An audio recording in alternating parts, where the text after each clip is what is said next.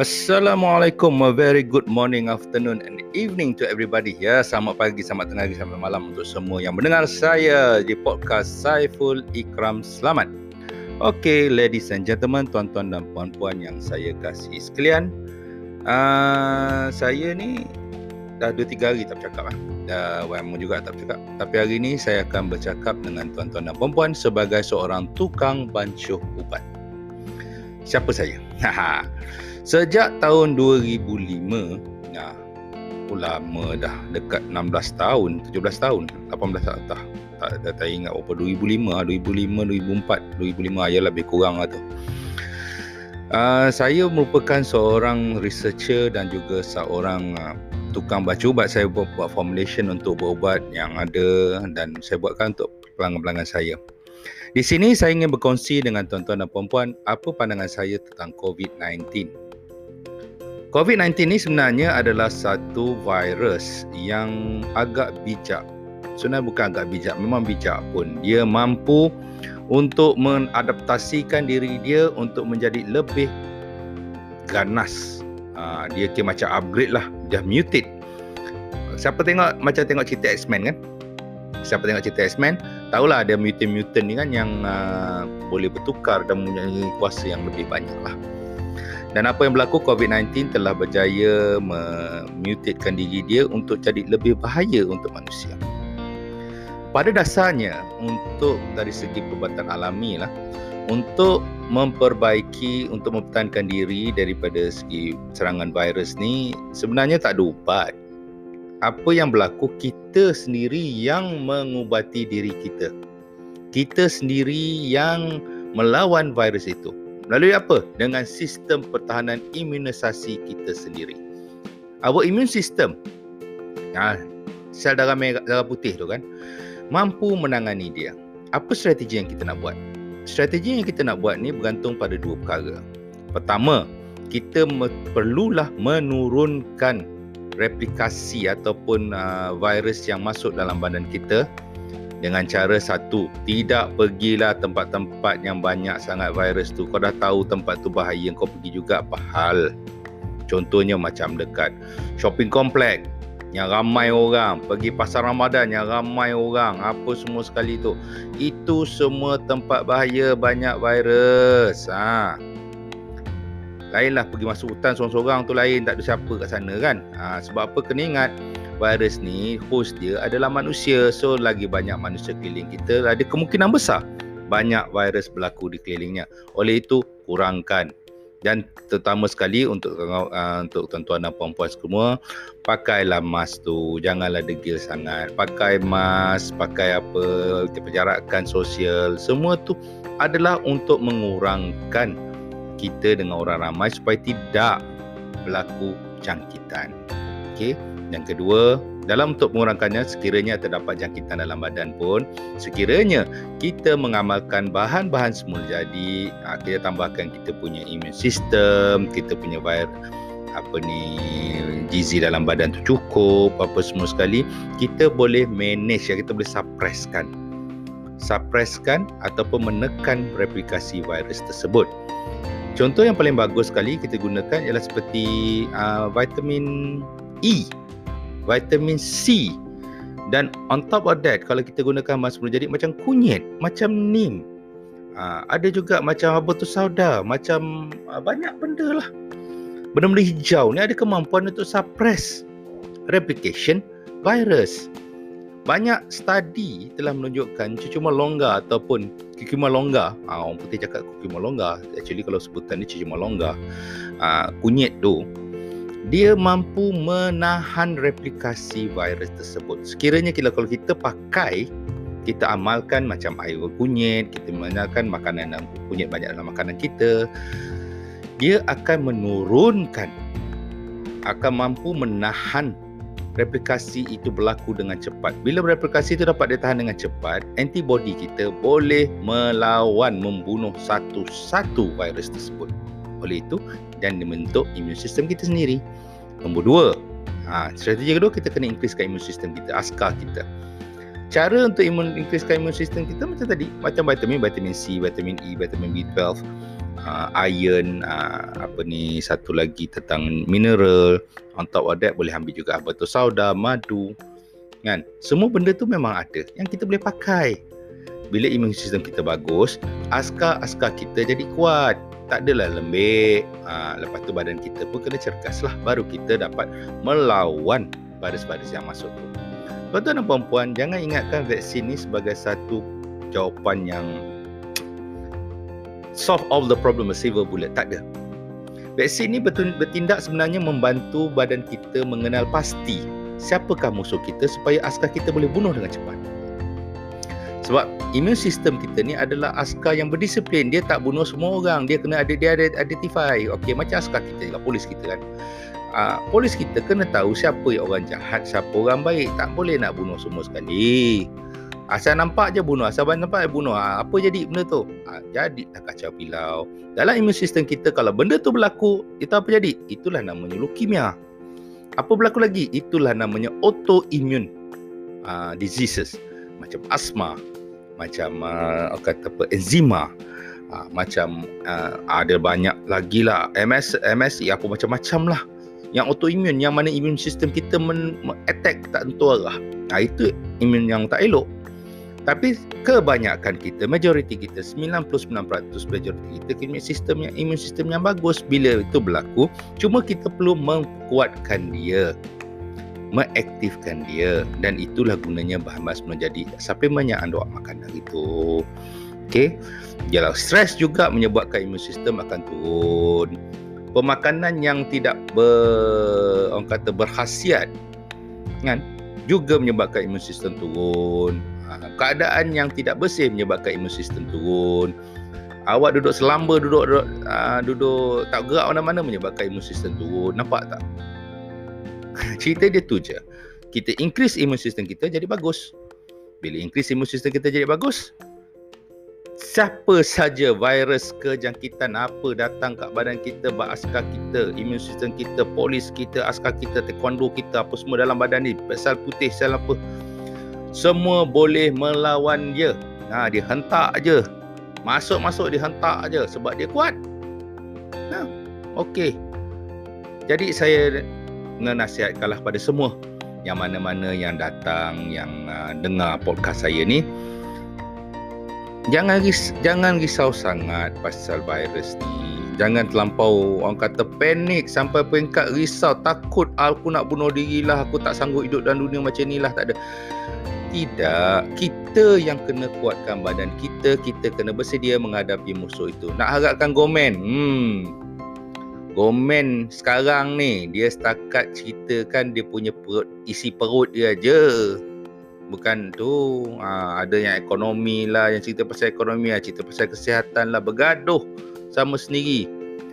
Dan ujung dia tak ada satu keputusan. Dia kena pula Perdana Menteri yang longlai tu. Ha, dia macam tu lah.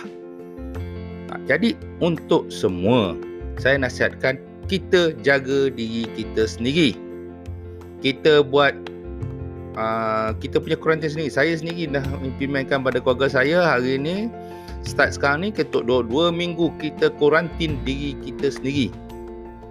Increasekan immune system. Okey, saya dah startkan dia punya immune system dengan dia punya krim dia. Sebagai tukar cuba, saya ada krim saya untuk bahagian protect, bahagian pernafasan tersebut. Saya gunakan saya punya antivirus, antivirus pula silap, antihistamin. Antihistamin saya tu ada habbatus sauda, kunyit, apa lagi ah, aku pun tak ingat dah.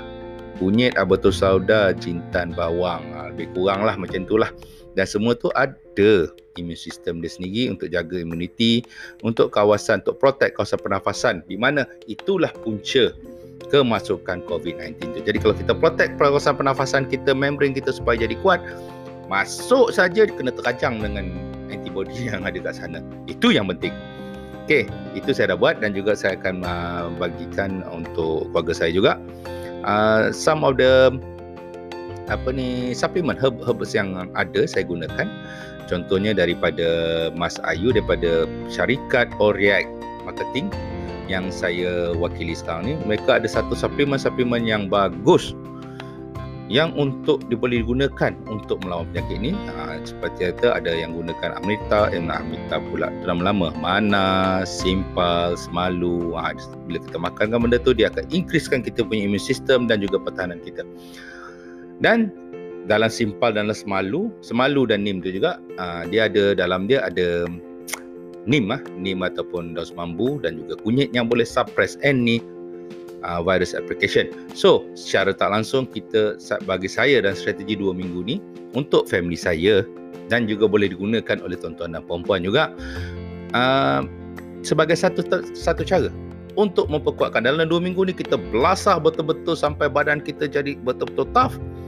Masuk saja, kalau kita keluar saja virus masuk, kita virus kita terajang je, virus tu keluar. Uh, itu cerita dia. Kan? Tapi janganlah pergi kata-kata atau tempat tu banyak sangat virus pergi gatal masuk juga. Ah, tak kira aku dah kuat, aku tak adanya. Itu ngarut je. Okay.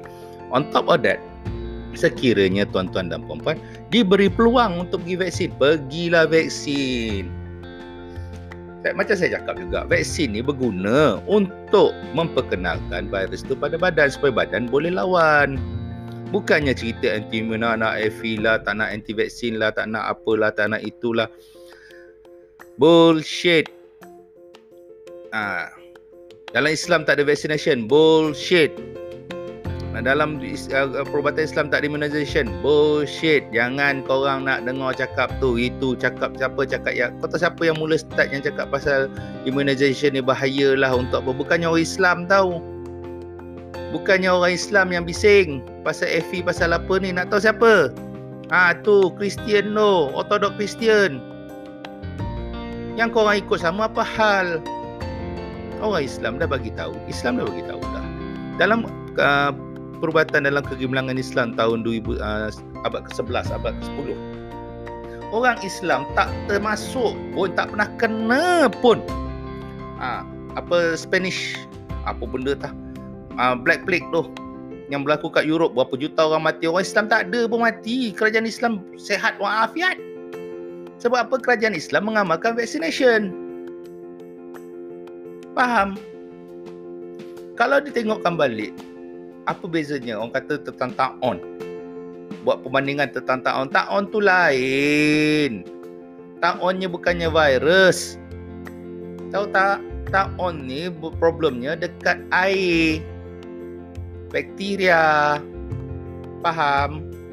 Memanglah tak ada vaccination. Cara untuk lawan ta'on dekat mana-mana penyakit ta'on pun adalah dari segi kebersihan. Itu sebab dalam Islam ni mengatakan dengan jelas, kebersihan tu adalah sebahagian besar dari iman. Orang Islam kena bersih. Ada faham? Ha, jangan duk cerita-cerita lah inilah, itulah, inilah, itulah. Aku cakap terang-terang lah. Kalau korang tak nak jadi vaksin saja, anti-vax, kau janganlah duk perangai, duk peli-peli orang lain, nak jadi seputu ni lah, tu lah, ni lah, ni tu lah. Kau diam-diam dah lah. Itu pilihan masing-masing. Jangan jadi sampai peringkat bila kau nak jadi anti-vax sangat, sampai kau nak pengaruh semua orang supaya ikut engkau. Ya. Yeah. Cakap simple aja, kau dah tahu jalan tu bahaya, kenapa kau tak pakai seat, uh, ni, kenapa kau pakai juga seatbelt? Adakah seatbelt memastikan, memastikan kau tak mati kena call accident? Tak. Tapi mengurangkan. Sama juga macam vaksin. Mengurangkan. Adakah pakai vaksin takkan kena jangkitan uh, vaksin uh, COVID nineteen? Kena juga. Tapi mengurangkan impact dia. Kalau katakan oh, ada juga orang pakai vaksin mati. Betul. Aku tak, tak salah kan? Orang pakai vaksin mati. Tak salah. Betul lah. Tapi cerita dia mengurangkan impact. Kalau katakan sepuluh orang pakai vaksin kena sepuluh-sepuluh, mungkin sat, mungkin tak ada yang mati. Tapi kalau katakan sepuluh orang, kalau pakai sepuluh-sepuluh tak ada vaksin, ada kemungkinan seorang akan mati. Ajal dan maut tu di tangan Tuhan, memang dah tetap. Kau tak mati pasal COVID, kau mati pasal lain, terjun daripada bangunan, kau, kau mati juga. Tapi kena usaha. Cakap tak payahlah kena takdir Tuhan apa semua sekali. Aha. Takdir Tuhan mengira sekali dengan usaha kita, doa kita, ikhtiar kita dan tawakal kita. Usaha tetap sebahagian daripada takdir. Mana aku dapat? simple. Rasulullah sallallahu alaihi wasallam pernah bersabda bahawa kena berusaha. Dia kata serang, memang penyakit daripada Allah subhanahu wa taala, kan? Memang penyakit pada dia juga menyembuhkan, tapi kena ingat berbekam. Dia kata serang, berbekam, berubat, bersih, apa benda lagi tak ingatlah lebih kurang. Itu adalah sebahagian dari takdir. Maksudnya, kita kena usaha berubat. Kalau dah usaha berubat, tak dapat juga takdir. Kalau usaha berubat, dapat dapat selesaikan masalah. Bukannya masalah usaha itu masalah takdir. Allah yang menyembuhkan. Itulah sebenarnya. Bukannya bagi macam tu aja. Sebab apa korang ni ingat? Korang ni manusia biasa. Kita ni manusia biasa. Bukannya para wali, para ambiya yang Allah turunkan mukjizat, turunkan apa ni keajaiban terus. Kita ni manusia biasa. Kena usaha. Kena usaha untuk dapat duit, dapat duit beli untuk makan. Hanya para wali saja dia sembahyang dua rakaat duduk tepi tu tiba-tiba dapat duit. Itu para wali, bukannya korang, bukannya kita. Tahu tak? Oleh itu, jangan marahlah. Aku memang tengah marah ni kan. Usaha, aku sendiri sebagai pengawal, pengamal perubatan, sebagai tukang baca ubat, aku usaha dapat vaksin, aku usaha buat sendiri. Dan itulah cerita dia. Tuan-tuan dan puan-puan sekalian, bila buat recording ni, baru teringat balik, ngapa aku buat recording ni? Bukannya begitu buat recording ni untuk jadikan satu, untuk dapatkan penonton, dapatkan like, dapatkan buat usaha sponsorship, apa semua sekali. Tidak. Sebenarnya aku ingin menyampaikan pendapat aku sahaja. Menyampaikan apa yang aku tahu pada orang ramai supaya orang tahu juga kita menyampaikan ilmu yang bagus, ya. Dan itulah sebenarnya usaha, itulah sebenarnya tujuan aku buat. Bukannya cerita awal memanglah pasal duit, pasal apa, tapi sebenarnya tidak. Bila benda tu berlaku, aku tak di, aku hilang passionate dia. Tapi yang penting sekarang ni aku bagi tahu aku berusaha. Saya berusaha di sini bersama-sama dengan tuan-tuan dan puan-puan. Biar kita lepas covid sembilan belas ni, biar kita sama-sama lepas daripada keadaan yang menyebabkan kita terkurung ni. Tapi adakah benda tu menjadi penting? Adakah benda tu menjadi satu benda yang jadikan takdir lah? Macam inilah sebahagian daripada usaha. Daripada tahun lepas kita dah tahu dah. Tahun ni kita buat lagi. Nombor sekarang dah gila babi dah. enam ribu bang. enam ribu, tujuh ribu sehari tau. Kadang kematian dah main double digit tau. empat puluh orang, lima puluh orang sehari. Apa korang nak lagi? Ha? Neolofa. Artis. Menteri. Lantakkannya lah dia. Dia nak mati, lantak dia lah. Dia punya hal. Yang korang marah pun bukan je korang boleh baik pun. Dia bukan dapat duit dia pun. Kalau kau dapat duit je korang marah, dia dapat sepuluh sen. Aku pun hari-hari aku marah. Yelah, sekali marah sepuluh sen. Seribu, seribu kali marah, aku dapat seratus ringgit. Satu hari buat seribu kali marah, kena, se, kena sebulan, dah dapat tiga ribu ringgit. Naklah aku buat. Kau setakat marah-marah, no, no, no, no, no, sindir sana, sindir sini. Tapi tak dapat apa. Setakat nak puaskan hati sendiri. Apa dapat? Eh, adalah. Yelah, macam dah. Dia marah pula aku. Anyway, tuan-tuan dan puan-puan, ini adalah podcast post, uh, post, uh, podcast aku yang yang lama tak buat. Ialah bercuti lepas raya.